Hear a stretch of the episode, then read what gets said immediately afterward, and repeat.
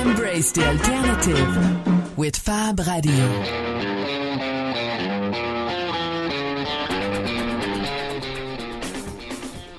Hello, Biblivores. It's probably Sunday.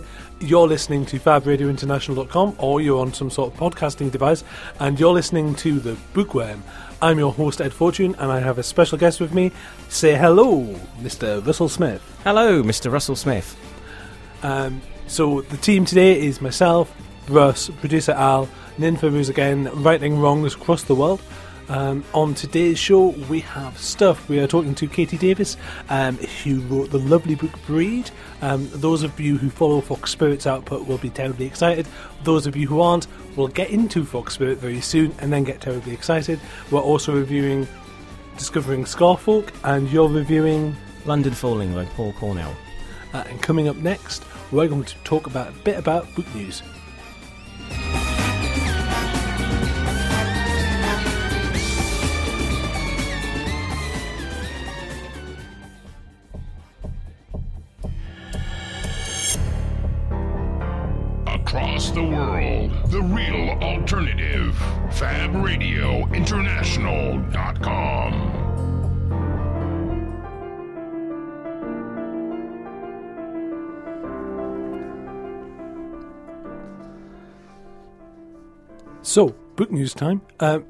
by the by, if you like the show and you're on the social media, you can find us on Twitter as Radio Bookworm.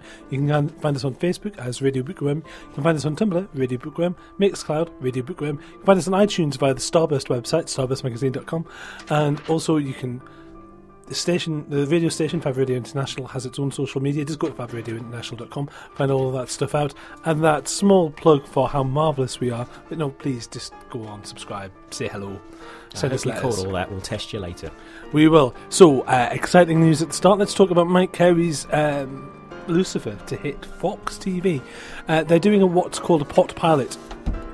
A put pilot means it's definitely going on the air. Honest governor. Um, it will allow Fox obviously to cancel it later because we're still bitter about Firefly, and we will for the rest of our natural lives. Thank you, Fox. For those of you who don't I think that's reasonable. I think that's entirely reasonable. Um, I can remember sitting watching it with someone who hadn't who hadn't seen Firefly when it came out, and their response to the last ep- episode was to go, "That's it, what?" and be outraged, which was always fun.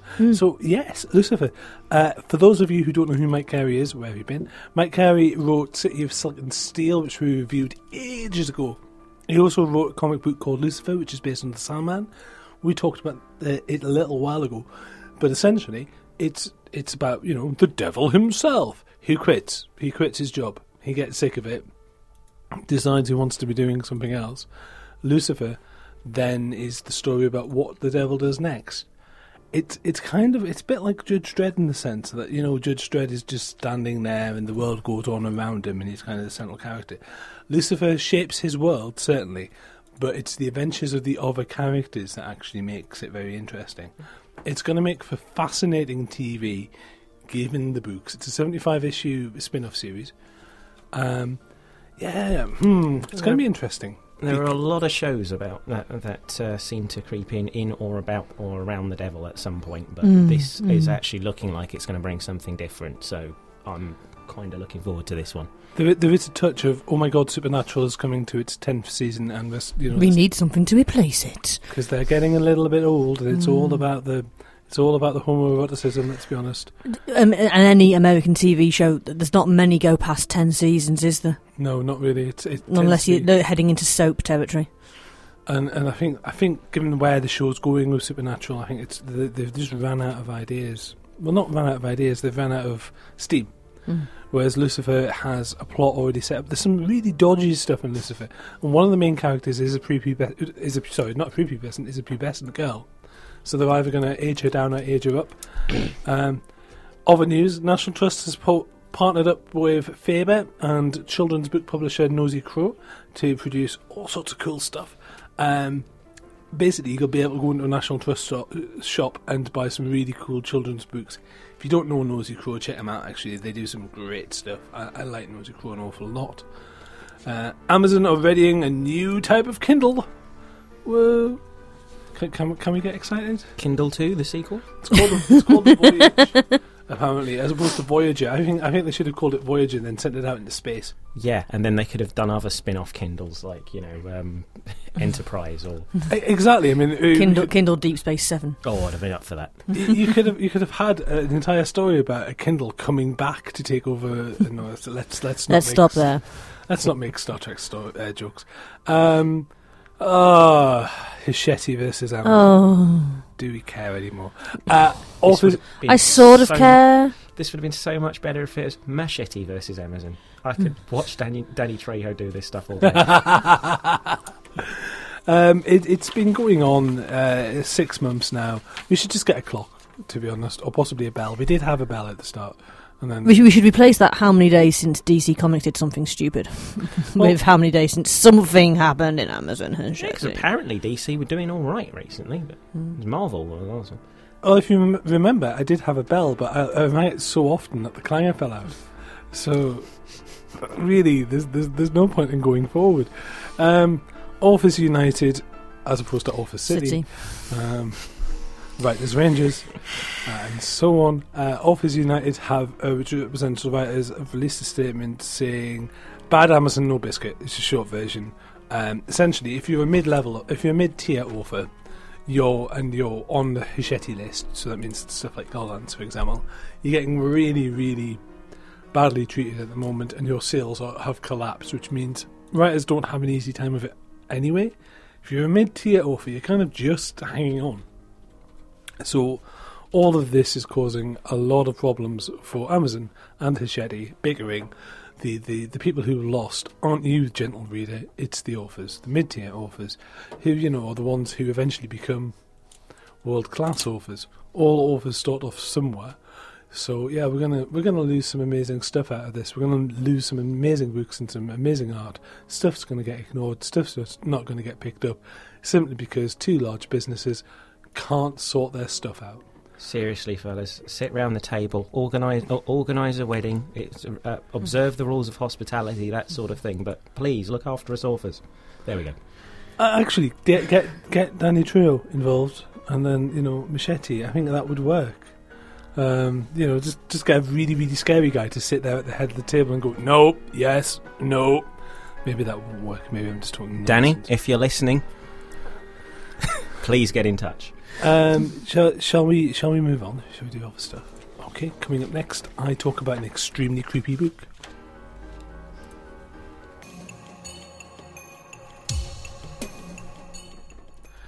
And welcome back to the Bookworm, uh, courtesy of Starburst Magazine and FabRadioInternational.com.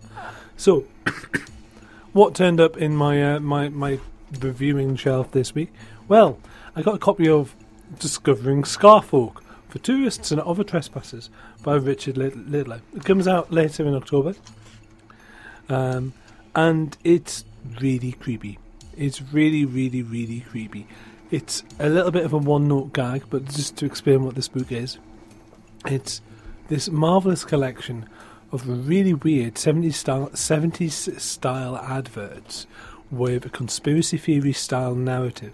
Now, the conspiracy theory style narrative is one of lost children. But imagine, imagine, if you will, that you were driving around rural, rural England, and then you suddenly found yourself in the 1970s in a village where everything had gone wrong. And it was this kind of combination of the Wicker Man and 70s horror style and all the locals seemed to have been replaced with something slightly inhuman, and, you know, quite possibly everything was dipping gently into hell. It's entirely possible that you've actually died on your way down some rural country road and you found yourself in hell. And hell doesn't quite understand what England looks like, but it's given itself a jolly good try, and it's you're now trapped in a weird kind of 70s creepy world. Um, if I say Welcome to Night Vale but British, you're kind of getting there, but it's it's much the humour is different to Welcome to Night Vale, and the horror is also much much subtler. Um, I'm just flipping through it now, and it's full of absolutely filled with different plates and 70s style adverts. If you grew up in the 70s, you'll recognise the style. You'll recognise the style almost instantly. If you haven't, then you'll probably have seen kind of dusty old fading photos and pictures. You know that kind of thing when you're in an old police uh, uh, old police station, maybe a local police station, and you see a poster that's clearly been there for 20 years and it's faded in the sun. It's full of this that sort of thing but they've made it go wrong, and they've made it go wrong for comedy purposes. So, I mean, this is the one I always bring up because it's really funny. Notice to all uninformed travellers who expect to be in the British Isles and be welcomed. Babies! Done in the style of a rabies poster.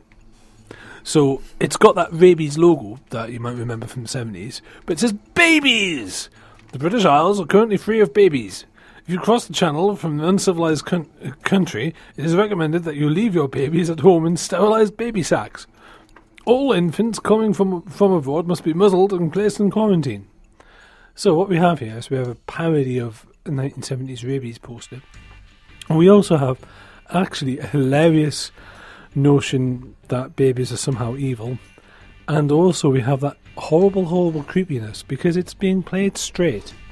And it plays itself straight all the way through, despite the fact that it's full of weirdly stupid notes and really uh, weirdly silly ideas. All the way through, it just plays it. It plays it A for laughs, and also it plays it completely straight. Spontaneous human combustion, annual 1977, puzzles, cartoons, matches, remains. Golly go home before you cause an accident. There, used to be a British Rail poster of an enormous golly on train tracks, and it was about you know, don't leave your toys behind in the station. It can cause havoc. Of course, Richard Littler has photoshopped and re-edited this to make it look like giant gollywogs are going to take over the world. It's very silly. It's very creepy. It's very wrong. The the story itself, because in addition to all these adverts and plates, there's also explanations as to where these artifacts come from. The story itself is one of a young man who has two children. The children go missing. Um, then they come back, like basically a day later, but he's convinced they're not his children. And then he goes into investigating the covens and weirdness that runs in Scarfolk. Scarfolk is described as a place where, which you can never leave. That they are, you know, the council is up to something wrong. That if you know, if if if you're not happy with something, you should consult your local coven. That sort of thing. Um. So yeah. Um. I've just seen some of these posters, and yes, they are everything that I remember when I was little on reruns on TV or stuck around uh, doctors' surgeries, and they are somehow even more terrifying than I remember them. What Little has done here is he's combined. Oh, I think that's the Scarfolk police coming for us. Nope. Uh, what Little have has done is he's combined um, that kind of weird 1970s aesthetic um, and also quite puerile humour. There's a lot of silly, silly kind of you know knob gags all the way through here because that's very British humour with profound creepiness. Um, a few warnings: if you're if you're the sort of person who's easily offended, don't. You'll not enjoy it. If you're the, the sort of person who, who who goes, oh well, this language is offensive to, to this sort of group, don't, because it's very much meant to be a parody of the seventies. So there's going to be stuff in there that you might find a little bit insulting. If you take it in the spirit which it's intended, and it very much is strongly intended as a spirit of the parody of the seventies, then you'll get it. If you don't get it and you're easy, you easily take offence, then you won't like it. Is this up there with sort of life on Mars on that kind of scale? Or? It Life on Mars is actually a perfect way of, of putting putting it, uh, because the, I mean the main plot is essentially about a man having a nervous breakdown. If you're uncomfortable with that as an idea, then you, you won't enjoy it at all. However, if you go with it and you understand that that's a trope within that sort of horror comedy, then you'll love it. Um, it is horror comedy. It is horror in it is horror in the sense of that Welcome to Night Vale, Royston Vasey sort of creepiness, sort of thing. If you like the League of Gentlemen, in fact, it's also very legal League of Gentlemen in places. Um, it's that sort of humour. If you love Cards Against Humanity, then it's that sort of humour. Um, it's well written. It's well put together. It's mostly about the Photoshop plates. Um, he's done these marvelous, marvelous posters in ev- or practically every single pagan, piet- eh, pagan pediatrics and postnatal possession by, Dr. S. Blacklord. Pastimes of the Gods is mankind about a board game. Eric M. Danone and so on. It's just full of these really, really silly plates. Is the text and the images sort of um, co- are very codependent, or Um, yes, one one talks about the other quite a lot. So he essentially every other page is is a plate, and the other pages are basically talking about where these things come from and what these artifacts are. Um, put old people down at birth, that sort of thing. A very, very, very silly, very daft, very weird, a very off the wall humour. It's also quite silly though. I mean, it's it's it's silly and it's creepy at the same time. Um, I enjoyed it. I found it funny. I found it silly. I don't think you can. I don't think you can really read it in one session because I think the humour eventually breaks down after a while. Um, I was actually reminded slightly of Invader Zim. oh yeah, You, if if you like Johnny the Homicidal Maniac and that so, sort of slightly gothic humour, then you'll love it. Um, if you basically pick it up, have a quick look. If you don't get the first three or four pages, put it down again. It's not your sort of thing. Um, it's not Welcome to Night Vale. It's not the British Welcome to Night Vale, despite the fact that that's the easiest way to describe it. The cover is looking very, uh, looking kind of like a school science textbook, which Oh, very much so. I really like that about it. I mean, if you, uh, the only thing is, of course, if you if you didn't close up and have a look at the small sticker with with free map and rabies hand wipes, start map, Map is not of. Scarfolk. Um, You it's might just- think it was actually a textbook. It's just weirdly fun and weirdly strange, and it's out in October. It's on Ebury, um, and it's by Richard Littler. And we wish it the best of luck. There's also a website which is full of these plates and images that you can also get into if you want to get the flavour of this sort of thing. But um, yeah, we're looking forward to to seeing uh, seeing this on bookshelves. I think, and see how people respond.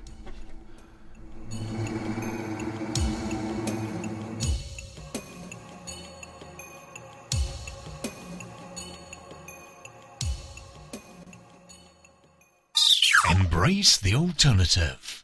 This, this is Fab Radio International. So coming up next, I caught up with KT Davies, who recently wrote a book called Breed. Uh, that's available on Fox Spirit Books, and you really, really should check it out because she's a really talented, up and coming writer of the small press variety. But let's, you know, have a look at the stuff that she's doing. We're quite excited by it. we're quite excited by Fox Spirit's output in general. But yes, she's a very much a good example of the sort of thing that Fox Spirit is capable of getting onto your shelves. This is Fab Radio International. KT Davies, welcome to the Bookworm. Hello. Your new book, Breed, is out on Fox Spirit. Can you tell us all about it, please? Uh, Breed is a relatively short uh, fantasy novel. It was somebody called it comic grimdark. I don't know if that's an accurate description, but it's it's quite a good one. So I, I think I'll go with that. And it's basically about a proper scumbag who is immoral. Takes probably takes immoral to an art form, but you know it's going on a journey. And Breed is half human, half Thoasa, which is a kind of lizard. And throughout the story, um, it's a first person perspective from Breed's point of view. And I never stipulate what gender Breed is, so it's up to the reader to decide. The gender of the main character is undefined. Why did you choose to do it that way? because it's that moment. You know, you wake up on a morning and you're just you. You're not. You're not Ed, the the bloke. You just you just get up and you do your thing, and you're you in your head. And I and I wanted to write from that perspective because we tend not to think of ourselves, our inner selves, as a gendered creature. We're just us. We do things that we need to do to get by. So I wanted, I really wanted to draw the reader in and make it a, a very intimate relationship. and to see and and it, I, I wrote a short story again using this sort of premise, using the same character a while ago, and some people who reviewed it said he's this and he's that, and some people said she's this and she's that, and and it, I found that fascinating. We first met the main characters from Breed in Tales from Nun and Dragon. Why did you decide to return to those characters and that world?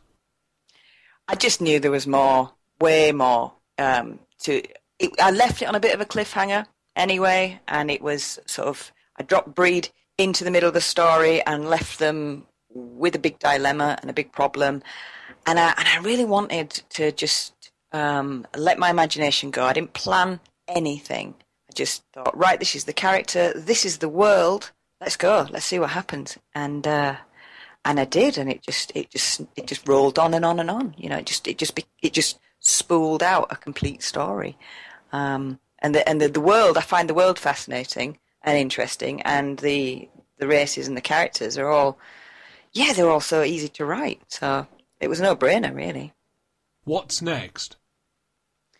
Uh, I have um, Breed Two on the go already because, like I say, it's just it just comes. It's just an easy story to continue with, an easy character to continue with, and um, and uh, so that's that's on the go as well.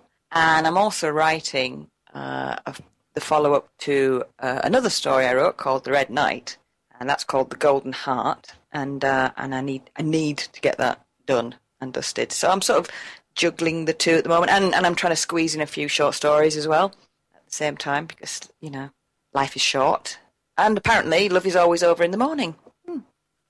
You've gone the small press route. Why is that, and what challenges have you faced?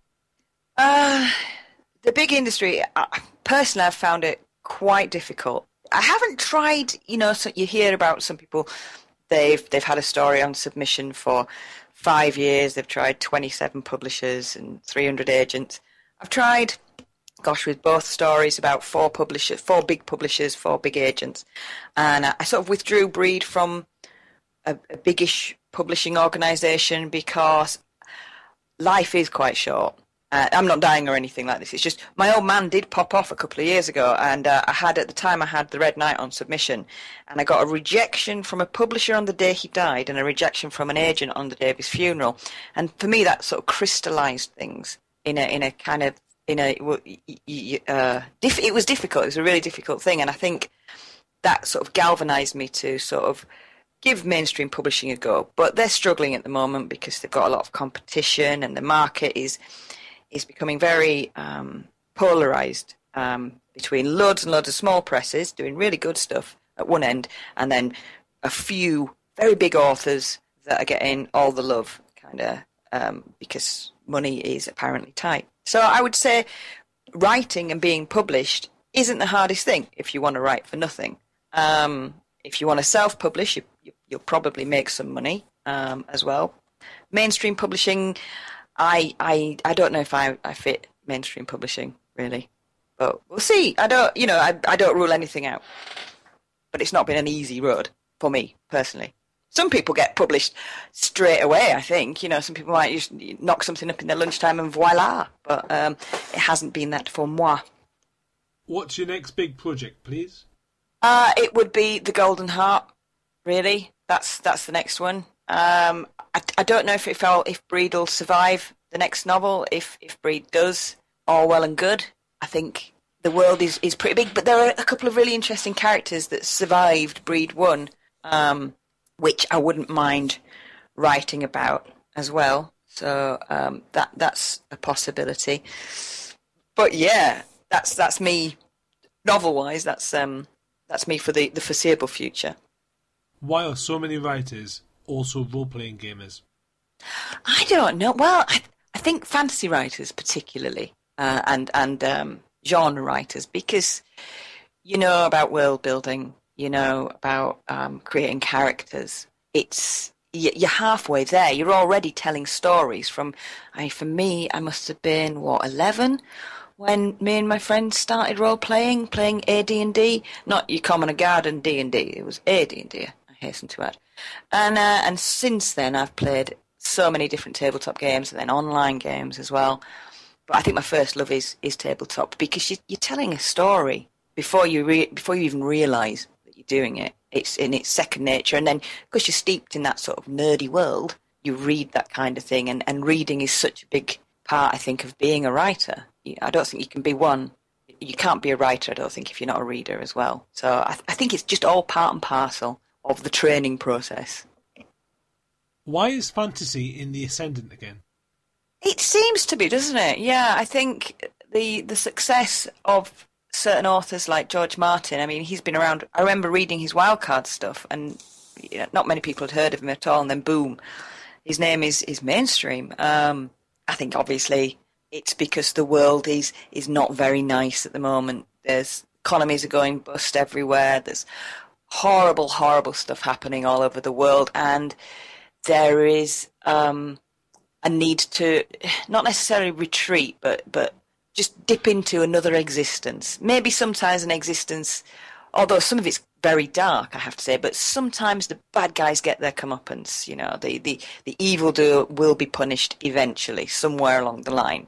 There is magic. I, hate to use the word escapism because I don't think people are escaping. I think people are just taking a little bit of a a time out from the the horribleness, and and also I think there are metaphors you can use fantasy as a metaphor to to look at the problems of the real world in a in a sort of slightly detached way, so you're not immersing yourself in horror quite so much. It's not like watching um, Shoah for twelve hours. You know, watching Game of Thrones. You you can deal with issues without utterly depressing yourself. You know, you've got that gap. Would you write tie-in fiction? And if so, what would it be? Yes, I would, and I have. I, I was approached by a a, a rather well known author um, about a project in his world um, that would possibly be going down next year, um, 2015, and I would love to because um, I love his world and his his the characters he's created and his writing style. So yeah, and again fantasy. Although I like I like SF, I just haven't written any anything that's um, that I've put forward for publication yet. But um, I wouldn't rule that out either. So Oh well, when that happens, you'll have to let us know. well, you know, sometimes you people moot things and you, you you sort of everyone pencils it in, but things either do happen or they don't happen. You know, it's like I say, it's, it'd be nice if it did happen. Um, but you know, there's many a slip betwixt cup and lip. Okay, so you're stranded on a desert island. Let's assume that you've got a beer tree and a food tree and a shopping tree or whatever you need. What one book do you have for company? Oh, oh no, that's awful. Oh, um, it would probably have to be. Oh, what's that one? Uh, Bertrand Russell's um, History of Philosophy, is it? History of Western Philosophy, yes. Yeah, I find it fascinating, and it's it's sort of like it's it's it's it's idiot proof as well, so it doesn't make my tiny little ape brain melt. Lizards or monkeys? Oh, lizards, lizards, lizards. Truth or beauty? Ooh, gosh, that's a tricky one. Beautiful truth. KT Davies, thank you very much for coming on the show. Thank you. Bye bye. Embrace the alternative with Fab Radio. Hello there. Um, I have a book review for London Calling from Paul Cornell. It's the first of the Shadow Police series, uh, which is in. It's interesting to see how how it gets the name for that because that's a whole uh, that, that, that's actually a whole thing towards the uh, through the book. But um, yeah, I picked this up when I I picked this up as an au- audio book when I was on my way down to Worldcon, and it's the only thing I've got on there at the moment, which isn't isn't me trying to catch up with Game of Thrones frantically.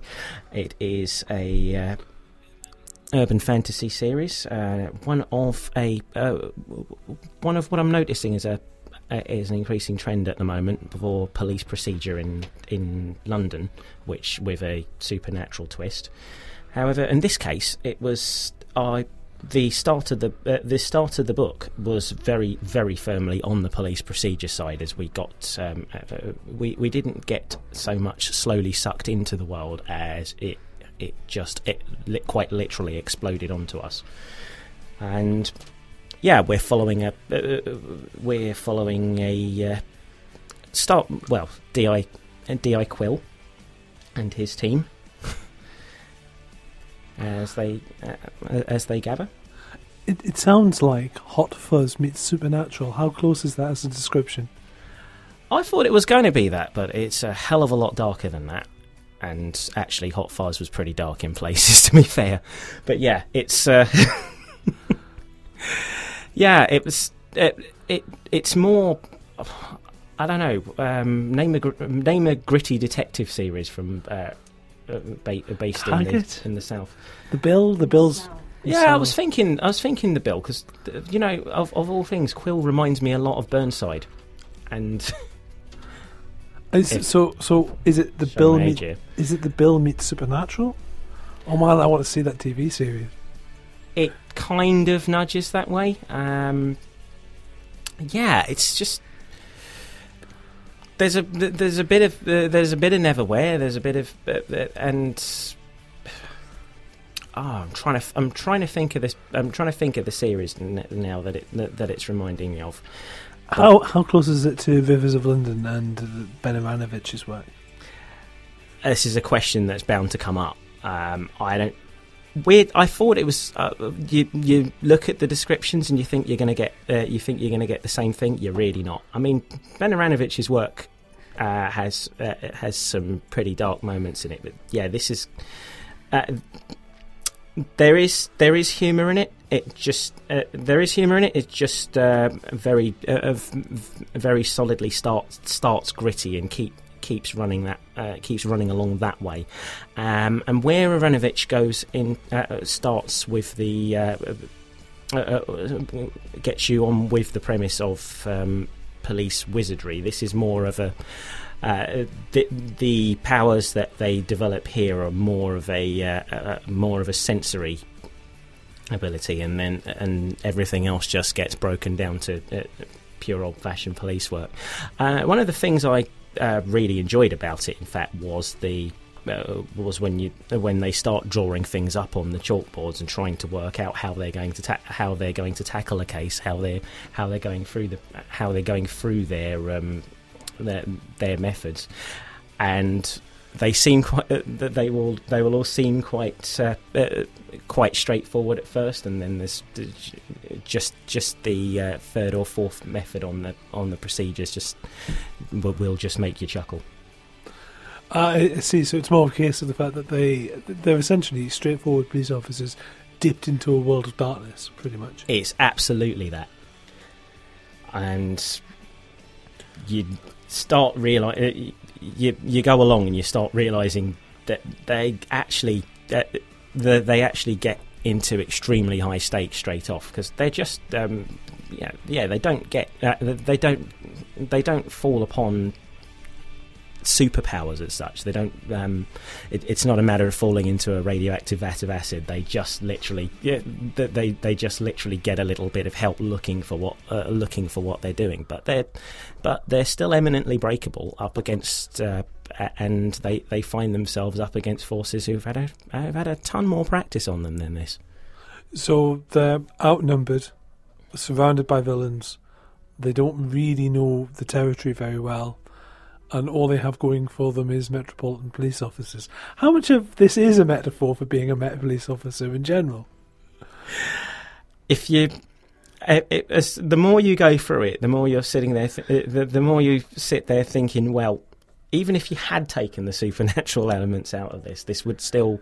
I, I think. I, I think there's a there's a chunk of it that would still stand very very solidly because yeah, it's they they do find them they. they there, there are a lot of uh, there are a lot of gags about the uh, uh, well, mostly mostly from um, Quill and um, uh, Costain, who are two fairly seasoned coppers, and they are they come across as uh, that they come across that way, and um, ev- everything that they everything that they deal with is just just another day, just another just another problem a cop has got to deal with. So, what sort of supernatural horror are they dealing with? Is this fairies? Is this ghosts? Is this just general creep- creepiness?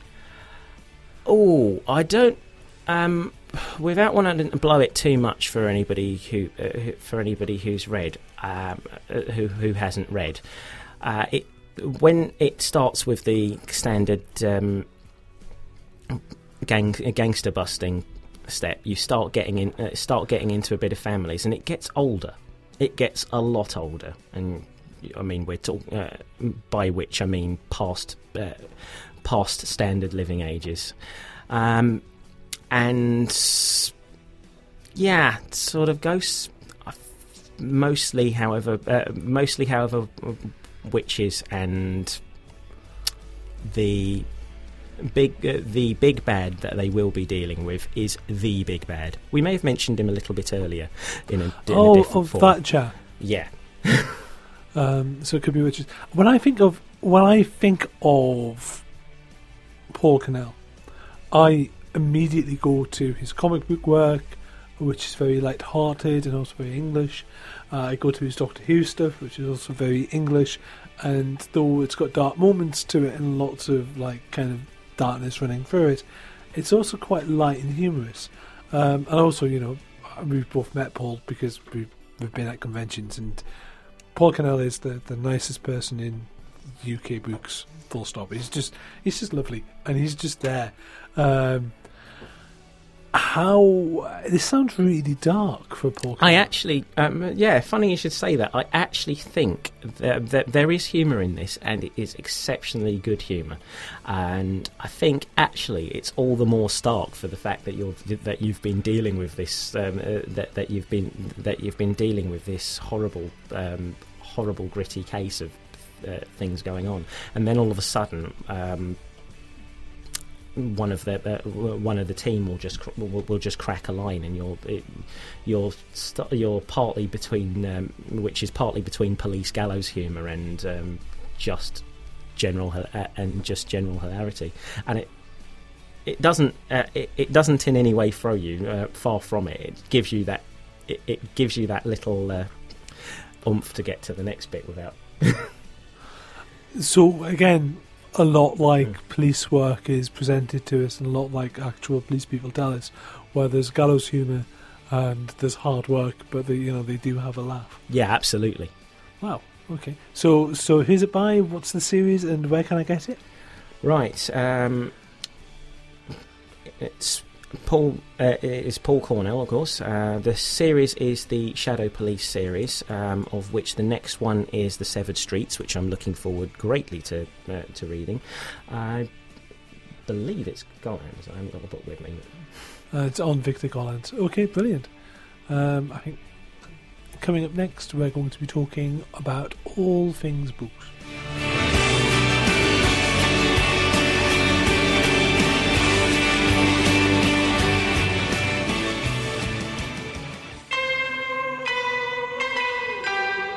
Across the world. 24 hours a day.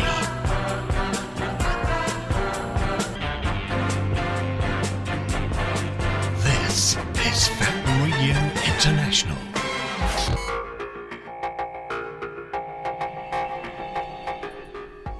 So you may have noticed a theme.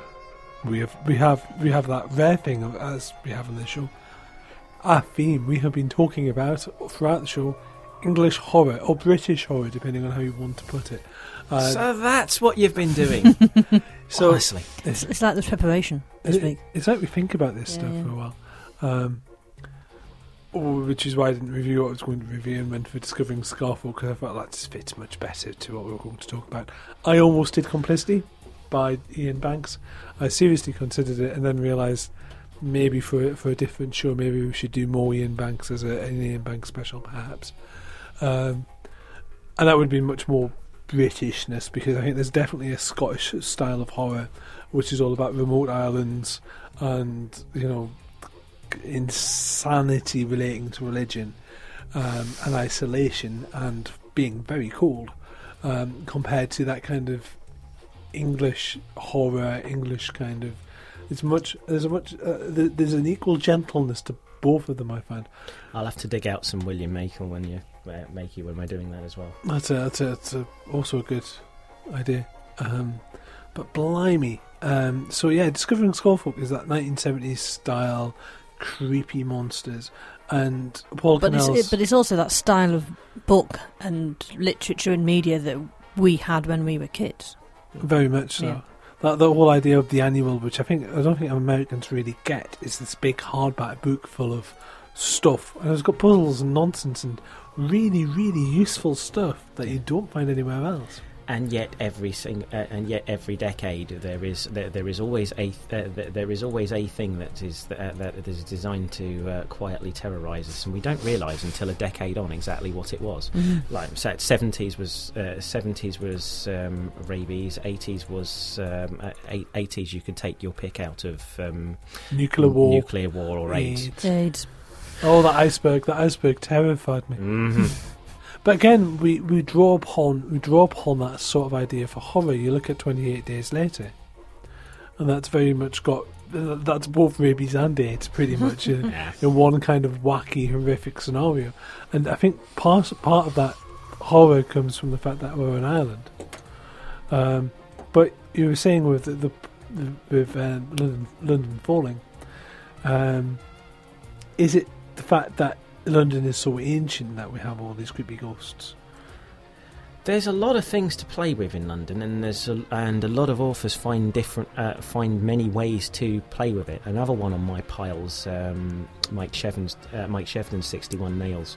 Um, I spoke to the uh, spoke to the chap at um, Worldcon, and he had a, a his uh, knowledge of bits of uh, some of London's smaller traditions is practically encyclopedic. One of my favourite Warren Ellis short stories, and it's a comic strip cut short story, uh, is an episode of Hellblazer, where John Constantine, shortly coming to the television screens, and I hope they do, I hope they do this as a, as an episode, is running through London. It's a Run London story, and there's some great Run London stories. But he's running through London, and he literally has the hounds of hell on his back, and they're chasing him and they're chasing him. And as he's running from part place to place, he's drawing sigils on the wall and unleashing ghosts. And each one of these places he's hitting is a ghost story. And it's you know it's the the woman who drowned babies in the Thames. It's parts of Bedlam. It's all these horrific things, and you just get these little short stories and these little short notes about this horrible thing and this horrible thing, and then you realise that John's just ran about a mile. All of this story has taken place in twenty minutes Yeah, and yeah, each page is a different horror story about London, and you're like, my giddy art, that's horrific. They're all real as well. It's all based on, it's all based on real stuff. I mean, the thing about London is, isn't it, is it is so vast that you can put entire hidden worlds in there, and there's just that hint of this could all be true, isn't there? Uh, you know, it's, it's the basic level of, of J.K. Rowling and Harry Potter and, and, And it's Diagon things that- and it's behind a door, and that that could happen because that does happen in London. and You it- disappear through a doorway, and there's uh, you know an entire street you never Yeah. knew was there. And it's the things that are true in London that will get you as well. Mm. There's in um, there there are entire uh, uh, there are in, there is something I read on the um, somewhere. Uh, there's an in, there, there's an entire building, but it's actually just a building facade. It's not, Oh, not yes, the- actually there. Oh yeah, the tube station. Yeah. Yeah. yeah, That's that's in the um, last Sherlock episode Hmm. where he goes and, and sees it, and it, it is um, they were digging the lines for the Metropolitan line. Um, it was through a relatively posh area. It's in Leinster Gardens, is what it's called. It's, Um, and so they knocked down the buildings and then re-erected the facades to fit in with the area, so there's not a mm, great big massive hole. If you look at it on Google Earth, there's a great big massive hole and the tube lines going underneath because the tube needed to vent its steam because it was initially steam trains. It's also in one of the Ben Aaronovitch books, uh, one of the London Ben Ara- Aaronovitch books, it right? with the uh, underground, because the underground has partially Whispers been Underground would probably Whispers be. Underground. Uh, because they reveal that I think it's kobolds are partially responsible for building the underground because they just paid them because they're magical creatures that can be, that can swim through stone. I So- knew it. It, it, it's really handy way of getting construction work done. But I think that's also the thing with the, the history of Britain and well England specifically is that you either get the density of the city, so you either get Edinburgh, which is full of ghosts, mm. or London, which is full of ghosts, or you get those remote little, you know, remote little rural islands, and then the other thing you get is when you get stories with that feature, say, the likes of Manchester. A story set in Manchester is much, much different, has a much different theme, because you don't have the barrenness of you know the outside world. You don't have little towns like Scarfolk. You don't Mm. have little Wickerman style islands. But what you do have is you have kind of a human desolation, and that's kind of it's a slightly different approach. But also the fact that history still bites people on the bottom every single time. Yeah, Mm. you can't get away from it at a city, and it, and in fact, mo- uh, uh, most of the strong cities em- uh, em- embrace both the best and the worst sides of things that they've done in the past Mm, because mm. you know they'll get tourists either way on it. I've got. Um, I was talking on. Um, there's another panel I was uh, talking on at um, Wellcom where I was. Uh, one of the things we discussed was the s- kind of the spirit of a city. It's how it how it comes across. You can Mm, walk in mm. there, you can sort of feel it, you can smell it. It's not just London. Manchester's uh, uh, Manchester's got its vibe. Birmingham's got its vibe. Everywhere, New York, Chicago, anywhere you go, you you can Yeah. you just touch down and you just spend. I, I think Manchester, especially in fiction and, or, in, in popular media, has this image of industrialisation, urbanness, but also new and challenging and creative. And I think you know the fact that you had the Pankhursts from here, um, Elizabeth Gaskell writing books that were very faintly veiled representations of Manchester, um, Tony Wilson latterly with Granada That's when they were exactly in its it. Man- heyday. Manchester's a massively dynamic place, Mm. and it comes across everywhere. I'm going to make a bold statement. If you're listening to the show and you want to challenge me, if you at me at e- at ed underscore fortune on Twitter. on Twitter, I will describe to you any town, any city, any part of the United Kingdom as a person. I'll try and do it in 140 characters. Um, I will, because you can, and it is so easy. If you want to do that yourself, copy us in where uh, copy in copy in at Radio Bookworm and describe your hometown, city or place as a person because it's so much fun to do. But it's also really easy because there is so much history, and I think that's why we get stuck because there are so many stories that are set in London that are urban fantasy. And I think it's impossible not to do urban fantasy without acknowledging London. Yeah, I I'm going to be really cheeky as well because this is going to come up in the, the, this is going to come up in my next book. This exact thing Ed was talking about. What is your book, Russ? It's just what do you write again? Oh, me? Um, urban fantasy. So, Hey. and funny enough, based around London. So, um, at least at least initially, And, and, and where could we find the Gresham Hall books? the Grenshaw Manor Chronicles are available on uh, uh, uh, are uh, available by Skylar Publishing on all known uh, on uh, all well known ebook sites, and of course uh, and of course Amazon, which we were talking about earlier. And Uh, We'll put some links to that on social media later. anyway, I'm off. yes. Uh, anyway, so um, yes, books and things. Uh, how are we doing for time, producer Al? We- We're okay. We've got a few more minutes. Oh, excellent. Um, see, now now we have to come up with stuff to come out with. But one of the things that does frustrate me actually is when it comes to urban fantasies, there is an awful lot of London and there's not an awful lot of everywhere else, and Yeah. people do struggle. The thing I think, but I, but I think it is again the vastness of London. You know, but you go to York, and York is just ghost stories because there's so much old in the city centre, um, and and I think York is relatively small in terms of urban sprawl. And so there was so much going on there, and the, the atmosphere of the place. Why is there not more stuff set there? Elizabeth May's The Falconer Yeah. is set in Edinburgh. I do not understand why there isn't more stuff set there because Edinburgh is living on a volcano. Now, it's not an active volcano, but it is a place built on a volcano. Uh, it's got an undercity in there. If you set it in the modern day, that undercity was burnt alive historically. The place is so full of tiny little soft places that are just full of ghosts. Edinburgh actually comes up a fair bit in urban fantasy, but not necessarily, uh, but not necessarily in great detail. Um, I know Jim Butcher mentions it several times in the um, in the Dresden Files because there is a huge uh, b- because there is a huge wizarding base there. And if you go, if you've ever seen any pictures of Edinburgh, you know there's a huge wizard. uh, You know there's a huge wizard headquarters there. It's, it, it's not heavily described. It's travelled to, but um, but yeah, you you know it's there. Edinburgh's uh, Edinburgh is a is a point of magical uh, of um, magical fascination for um, for quite a few sources.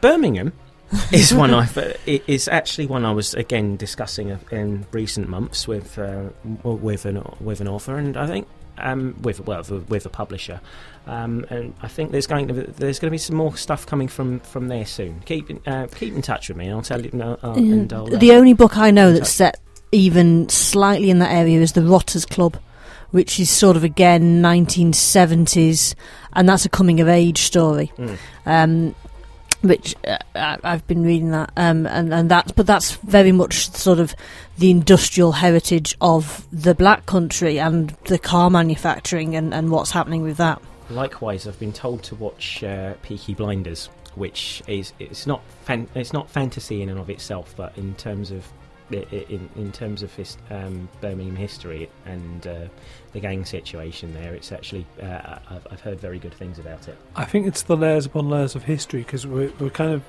it. I think when it comes to writing horror in England and the United Kingdom overall, you almost become an archaeologist as you dig down through the layers.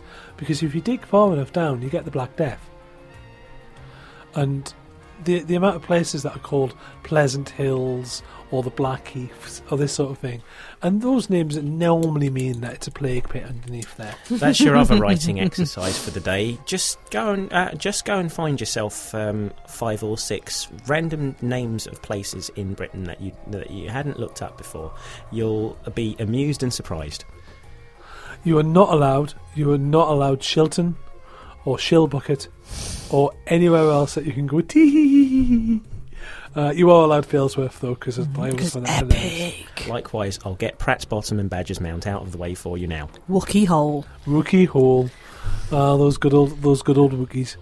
Um, but again, you, you, go. You've got places like is it Satan's Satan's back or Satan's Satan's Hole, which is a place where because it's got build up in sulphur, uh, it, it, farts every once in a while and gives this kind of sulphurous fart. Um, Not to be confused with Satan's Hollow, which is around the corner and a good night out. Yes, uh, Satan's Hollow uh, is part of the, the. Anyway, let's not plug Satan's Hollow. It is an awesome place. If you're living in Manchester and you're listening to the show, you'll know what we're talking about. If you're listening in Illinois, and Hello Freshers, uh, oh, and Hello Freshers. Oh, shall we? Shall we go on a slight ten- tangent? No, we not? No, we, we'll suffice to say, back to Satan's hole. Yeah, back to Satan's hole. We'll not talk about Gerald the Dalek and his problems. We've gone on a tangent. Totally gone on a tangent. Back to the books. Back to the books. So, yeah, I mean, again, Paul Cornell touched on this whole living, uh, living England thing. He did uh, Wisdom for Marvel Comics, which at one point has a spirit of Britain rising up, as an like an entire village rises up because there's a giant sleeping underneath it and then another giant rises up and they have a fight. The two villages have always hated each other and have never remembered why. And it's because they've been living on these giants for thousands of years, and the two giants hate each other, uh, and that's like oh, that's their backstory mm. kind of thing. Uh, it's all these little petty rivalries and petty, petty, stories that can be made so much more with a bit of creativity. It comes up a bit in London Falling. Certainly comes up in the Rivers of London series, uh, which we'd mentioned. in fact, the first book. Um, so we're gonna have to make a move. So uh, it's goodbye from me in a moment.